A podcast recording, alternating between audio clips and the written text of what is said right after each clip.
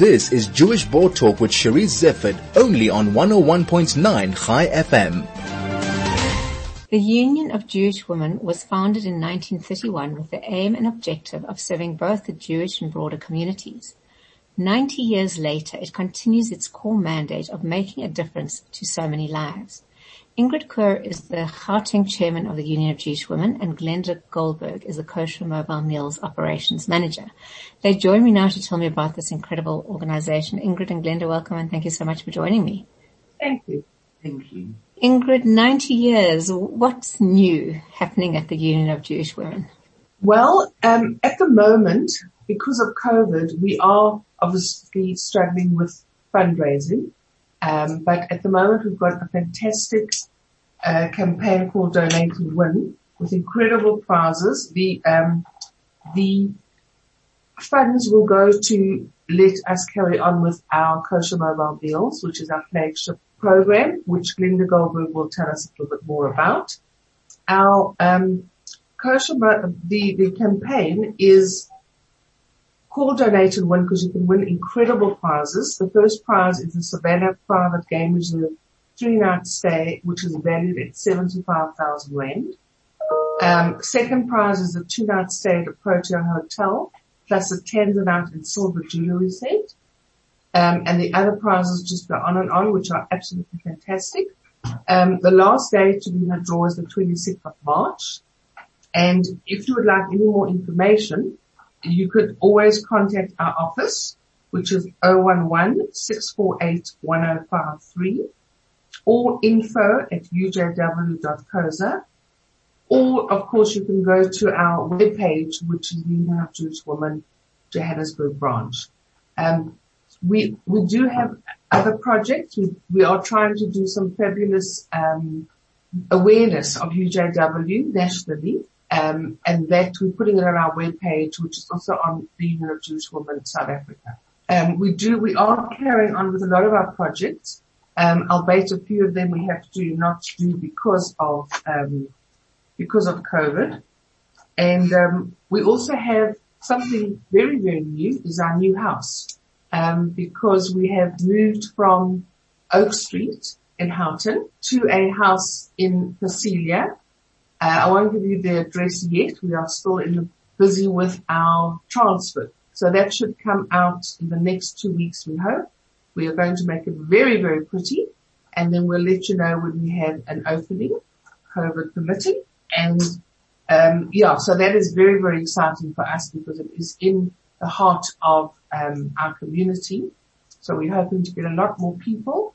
And, you know, when COVID has abated, we are going to carry on with our friendship lunches that is handled under Glenda. We've got adult education um, division on a Monday morning where we have um, incredible speakers. We've got brain boost for those people with early dementia, but we also, of course, got our outreach programs, um, and those we look. We have an aftercare facility and a feed feeding program in Alex, and we do look after another two creches.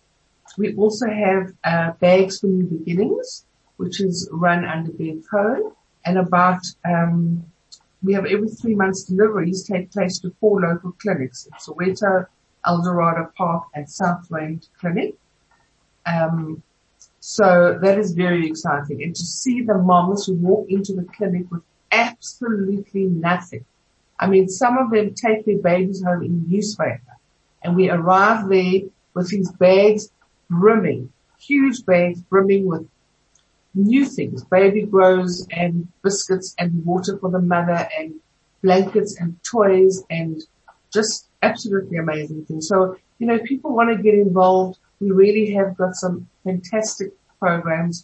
Um, we need our, our membership to sustain our, our programs and, um, we've got yeah, just incredible things. Uh, we've got brain, uh, I said we've got brain boost. We also have a sewing empowerment school, which hosts, um, we had a graduation with seven students, um, last year.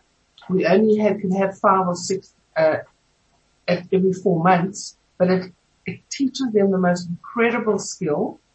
Um, and they can go out and earn money and earn, you know, change their, their families' lives. It's just completely fantastic. We also have a Heal soup kitchen and, um, oh, we have a house and garden circle, which of course has stopped, uh, because of COVID. And we have Yiddish lessons. And we also have things that come up, you know, all the time where we, we will help when, whenever it's necessary. You do incredible work, Ingrid. And I just have to say, I bought my curtains from the UJW sewing school. I love oh, them. Wow. So really, if you're looking for somebody to uh, endorse your, your sewing school, I'll happily do it as well as any of your projects. I'm personally very proud to be associated with the Union of Jewish Women. Glenda, let's bring you in here and talk about your project, which I think many associate with the Union of Jewish Women. It's been going a long time. Where are we at with kosher mobile meals? This is in fact the flagship project of the Union of Jewish Women, which was born well over 40 years ago, I think edging closer to 50, when some people helping with the church run Yovel Meals on Wheels became aware of some Jewish people living in the Joburg CBD who wanted kosher food. Um, pots of food in a car and off we went for 14 recipients. Not me, but uh, the ladies who were active then. 40 plus years later, we are now distributing food, 400 meals a week cooked to people. Cooked kosher food. Cooked kosher food, packed into meals, distributed, I think pretty professionally to suburbs right across Johannesburg and even trickling into the East Rand with the likes of Elfin Lodge, those sort of areas. The food is packed. Well, can I take a step back? The food, we are a customer of the Chevrah Kadisha. We're not part of the Chevrah Kadisha. The mm. food is ordered from them and cooked in bulk. From the bulk, the food is packed into microwavable foils, into meal, into meal size packs by volunteers and then packed into parcels with each, each recipient's individual needs and then those are collected by volunteers and driven across Johannesburg. Packing meals at the moment, we are only using four volunteers at a time because of distancing requirements. Um, but between meal packers, parcel packers and drivers, we have about 30 volunteers involved getting this out to everyone. We service the elderly who are, who have physical difficulty in preparing food for themselves and, and don't have family nearby. The greatest factor amongst our recipients is children who have immigrated. So, um, once they start battling and then taking shortcuts with what they're eating, kosher mobile meals can come into play there. It's incredible what you've just described. And the, the fact that you mentioned 400 meals a week. Hmm. How many families are you looking after and is it growing, Glenda? You know, it goes up and down. I was a little surprised that we didn't get a surge during lockdown. We didn't actually. There, there were a few who came on because of, of lockdown. That even family close by had difficulty servicing them. But um, you know, it has at times gone up as high we once hit 162 recipients, which became a little, well, we did it, but it, it does start becoming a little bit, um, difficult to manage logistically. However, we do what needs to be done. At the moment, we're sitting on roughly 100, but then by next week, more people have come on or by next week, maybe people have moved into facilities. So you never have a week that's identical really. However, we we still have recipients that were there when I joined nearly 16 years ago. And uh, we have one one recipient who will turn 105 this year. Uh, so I'm sure you get to know. You, you, were talking about plus minus 100, but I'm sure the volunteers get to know the people, and I'm sure that as much as the food getting delivered, it's the contact and the social aspect. Yes, that has suffered a little during lockdown because we're not normally allowed into retirement centres or buildings we have to drop at security. To cover that, our social worker, Mandy Wasserman, is doing rotational phone calls. But for all the years before COVID, there are those recipients whose only contact with the outside world is that weekly handover of the parcels. It is a way of keeping an eye on them.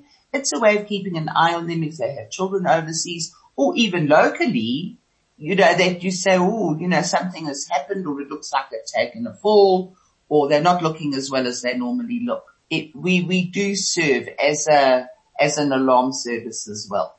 Glenda, are you looking for volunteers to help? I'm going to say it this way, as I always say it. Technically, I have a full team, but people do go away, people do get sick, cars go in for service, people host Yontif and say, I can't do the one close to Yontif. So I always need a good stand-in list. It's incredible work and I'm sure there are those that have time that would like to contribute. Should they just go through the Facebook um, address that Ingrid gave earlier? You think that's the easiest way, Ingrid? Yeah. Just, or, they, or they can phone the office? Yeah, can phone the office, yeah. Well, um, I'm sure I'll be talking to the Union of Jewish Women more throughout the year because it is 90, 90 years is a, an amazing celebration and we want to be part of celebrating that and learning more. But in the meantime, thank you to both of you for joining me. There was Ingrid Koor, Chairman, and Glenda Goldberg, the Project Manager of Kosher Mobile Meals from the Union of Jewish Women.